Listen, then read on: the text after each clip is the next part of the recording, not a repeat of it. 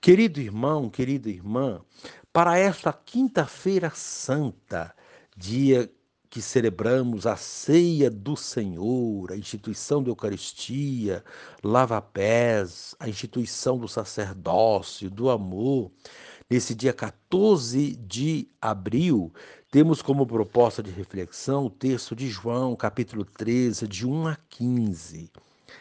Era antes da festa da Páscoa. Jesus sabia que tinha chegado a sua hora de passar deste mundo para o Pai. Tendo amado os seus que estavam no mundo, amou-os até o fim. Estavam tomando a ceia. O diabo já tinha posto no coração de Judas, filho de Simão Iscariotes, o propósito de entregar Jesus. Jesus, sabendo que o Pai tinha colocado tudo em suas mãos e que de Deus tinha saído e para Deus voltava, levantou-se da mesa, tirou o manto, pegou uma toalha e amarrou-a na cintura. Derramou água numa bacia e começou a lavar os pés dos discípulos, enxugando-os com a toalha com que estava cingido. Chegou a vez de Simão Pedro.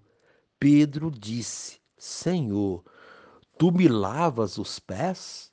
Respondeu Jesus: Agora não entendes o que estou fazendo, mais tarde compreenderás. Disse-lhe Pedro: Tu nunca me lavarás os pés. Mas Jesus respondeu: Se eu não te lavar, não terás parte comigo. Simão Pedro disse: Senhor, então lava não somente os meus pés, mas também as mãos e a cabeça. Jesus respondeu: Quem já se banhou não precisa lavar senão os pés, porque já está todo limpo. Também vós estáis limpos, mas não todos. Jesus sabia quem o ia entregar, por isso disse: Nem todos estáis limpos. Depois de ter lavado os pés dos discípulos, Jesus vestiu o manto e sentou-se de novo. E disse aos discípulos: Compreendeis o que acabo de fazer? Vós me chamais Mestre, Senhor, e dizeis bem, pois eu o sou. Portanto, se eu, Senhor e Mestre, vos lavei os pés, também vós deveis lavar os pés uns dos outros. Dei-vos o exemplo para que façais a mesma coisa que eu fiz. Palavra da salvação. Glória a vós, Senhor.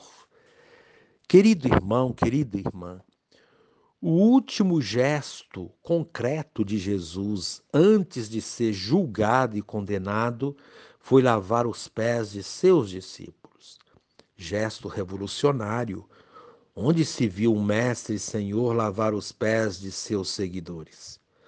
Pedro é o primeiro a se opor a essa atitude de Jesus.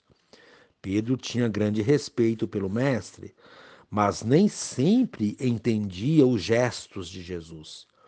Se nos pusermos no lugar de Pedro, talvez entenderíamos seu modo de raciocinar. Pedro vivia num mundo em que tarefas mais pesadas ou consideradas degradantes eram relegadas aos servos. Toda autoridade, seja ela política, religiosa ou civil, se deseja ser digna da função e ser acolhida e valorizada, precisa estar atenta aos outros, principalmente aos mais vulneráveis. Jesus quer que seus discípulos de todos os tempos entendam que ele veio ensinar uma forma nova de relacionamento entre as pessoas.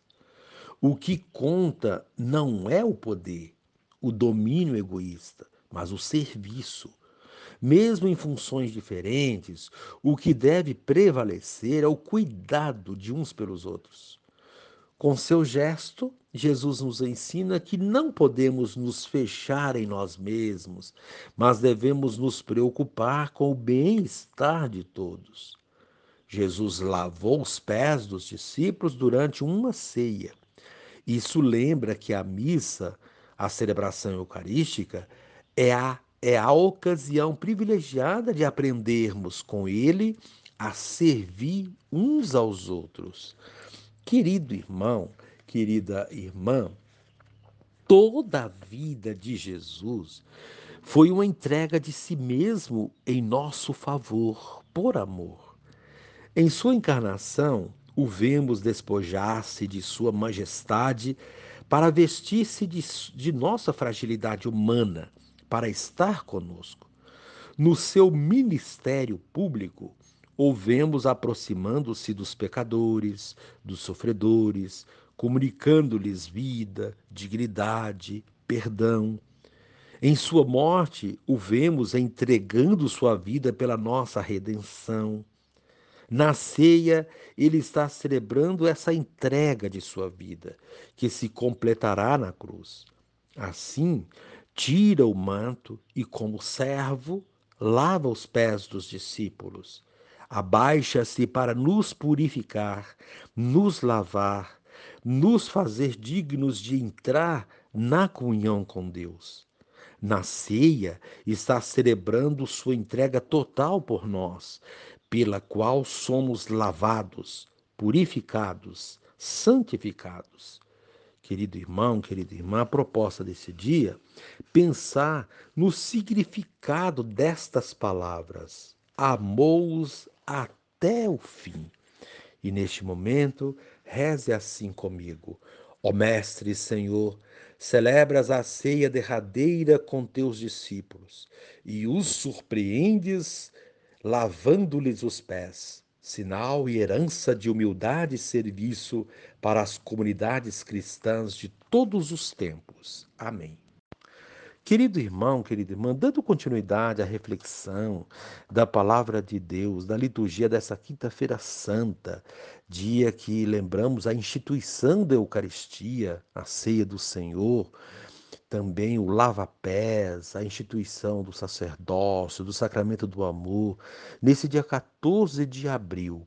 Você poderá acompanhar na sua Bíblia os textos, Êxodo 12, de 1 a 8, 11 a 14, também o texto 1 Coríntios, capítulo 11, do versículo 23 a 26, o texto de João 13, de 1 a 15, rezar o salmo responsorial, salmo 115.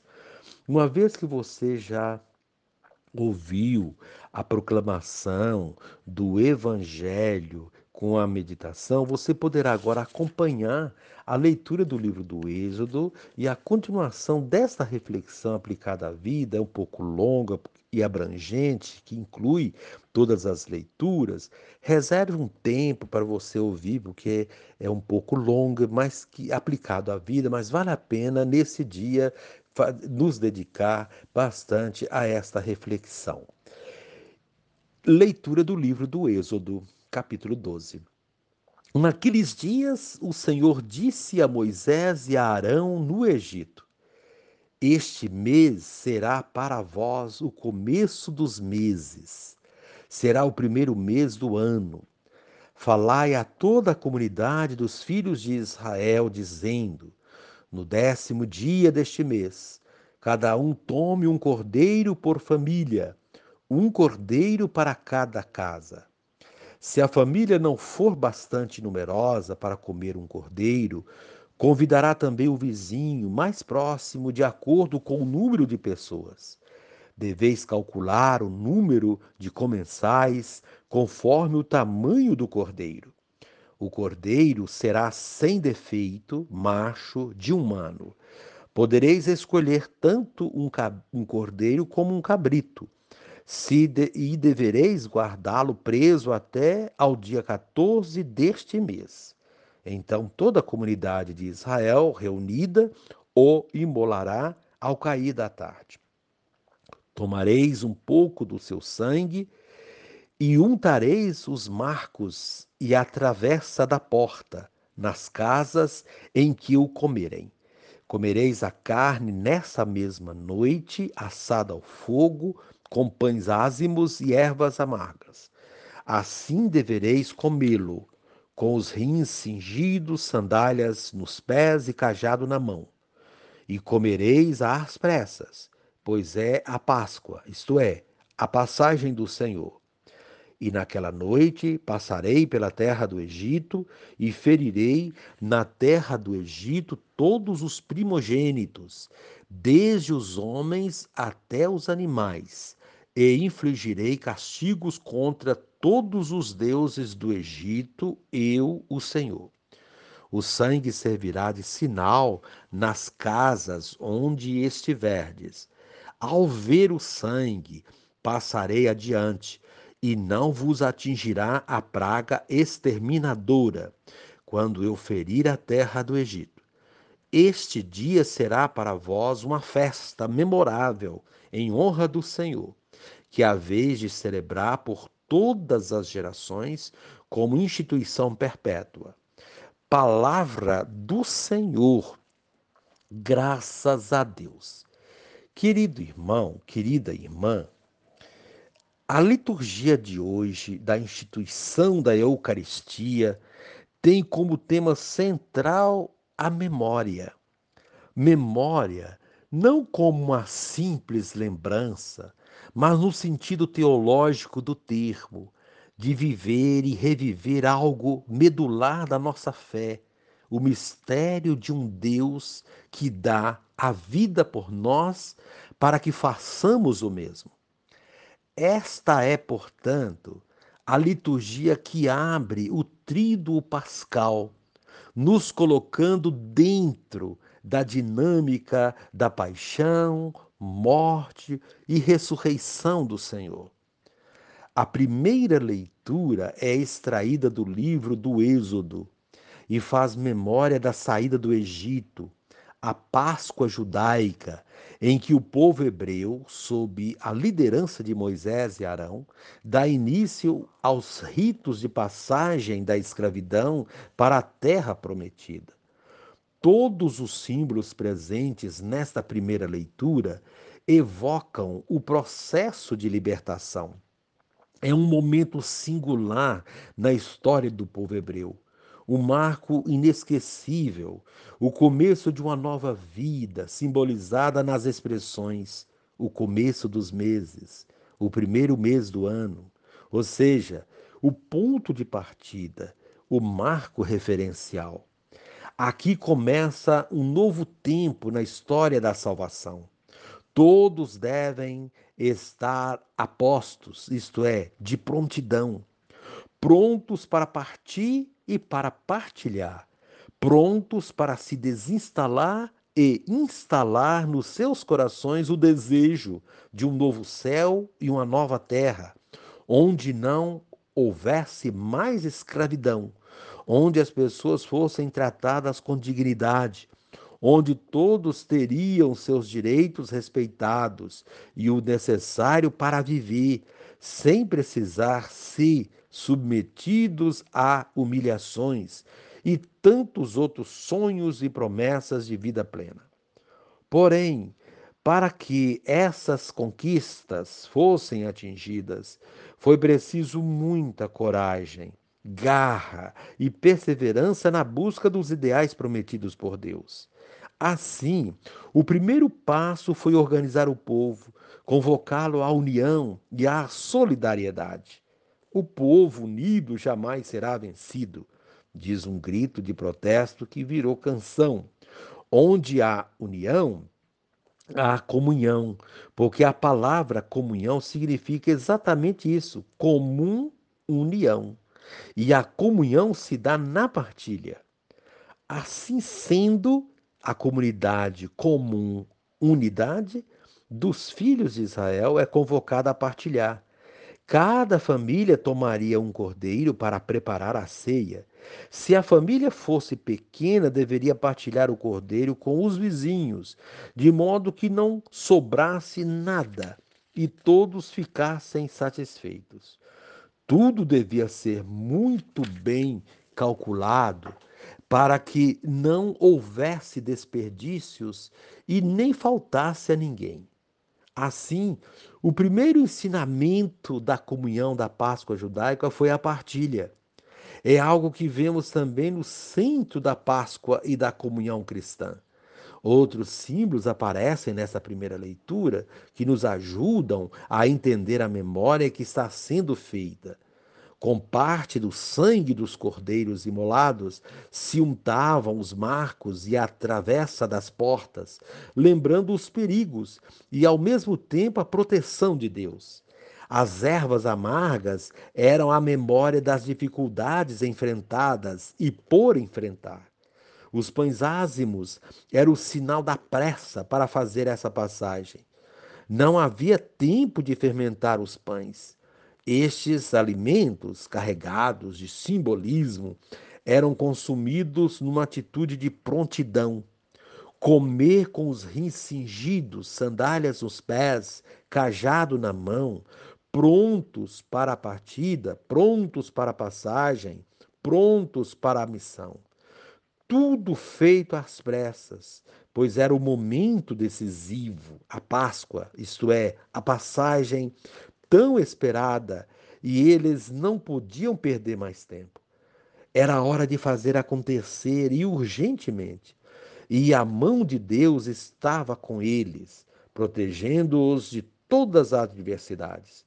Assim, temos na primeira leitura a memória da Páscoa judaica, ou a festa memorável, como o próprio texto nos diz numa exortação para a celebração que deve ser feita para sempre, como instituição perpétua. É, portanto, a instituição da Páscoa judaica. A segunda leitura da primeira carta aos Coríntios trata da instituição da Eucaristia a nossa comunhão com o corpo e o sangue de Cristo, o Cordeiro imolado que nos ensinou a partilhar e cujo sangue derramado na cruz untou nossas vidas como sinal do amor de Deus por nós. A leitura traz, portanto, o cerne da nossa celebração eucarística, a memória da paixão, morte e ressurreição. A essência do mistério pascal, como a Páscoa judaica alimenta a identidade do povo judeu, a Eucaristia alimenta a nossa identidade cristã. Ela coloca Jesus dentro do, da nossa vida e a nossa vida dentro da vida de Jesus, amalgamando-nos com Ele. Assim, Cada vez que fazemos memória da sua vida doada por nós, celebrando a Eucaristia, ele se faz presente na nossa vida, aproximando a nossa humanidade da sua divindade. A Eucaristia deve cumprir essa função na nossa vida, santificando-nos. Mas isso não se dá de modo mágico, bastando apenas comungar. É preciso compromisso com Ele. A comunhão deve ser, portanto, o resultado da nossa entrega, da doação e da nossa vida pelos irmãos, da comunhão com os seus ensinamentos e seu exemplo de vida.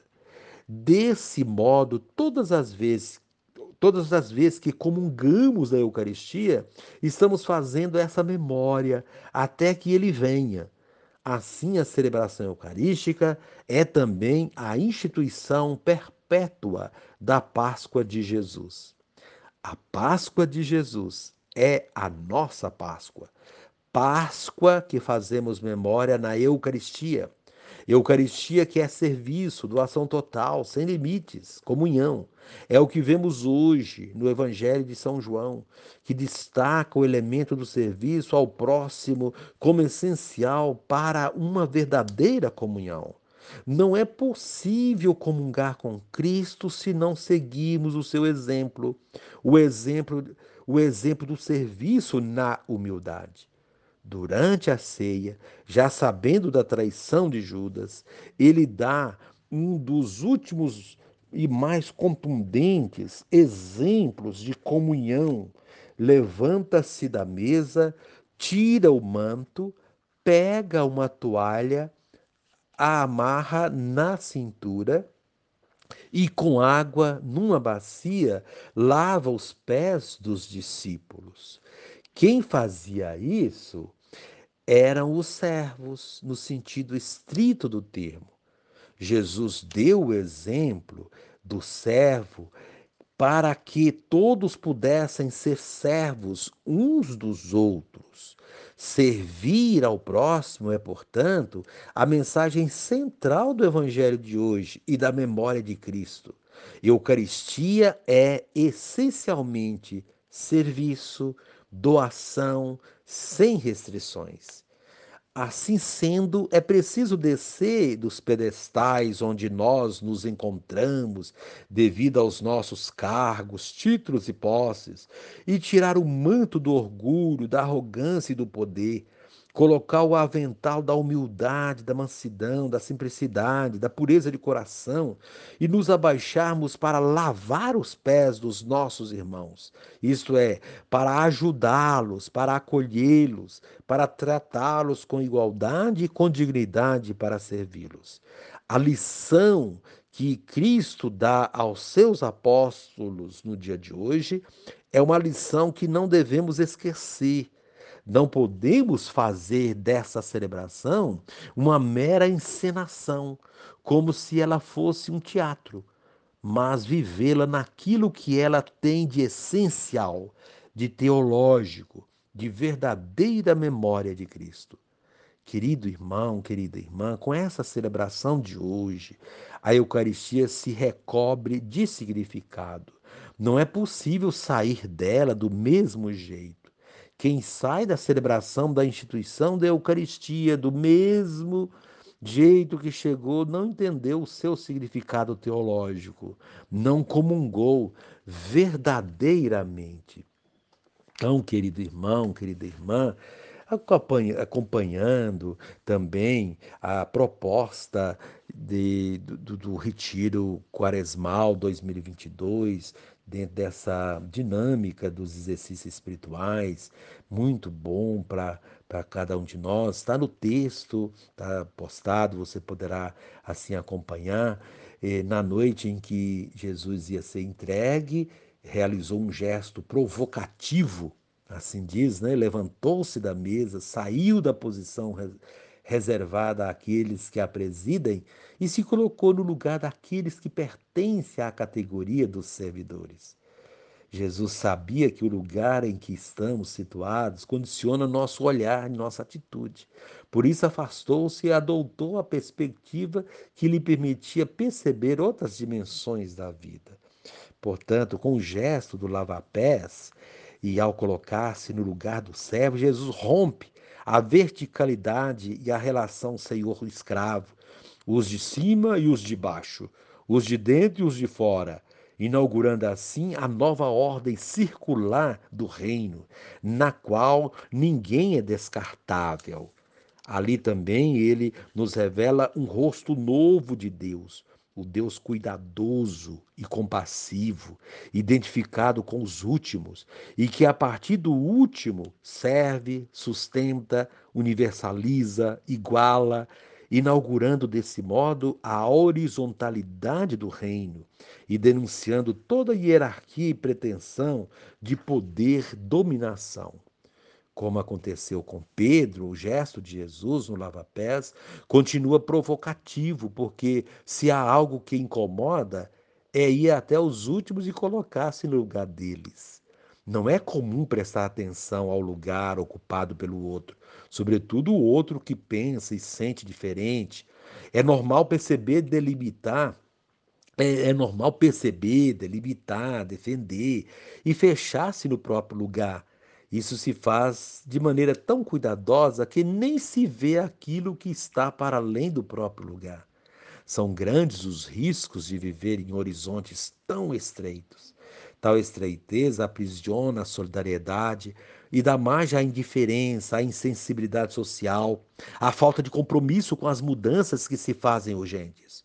O próprio lugar se se torna uma couraça e o sentido do serviço some do horizonte inspirador de tudo aquilo que se faz.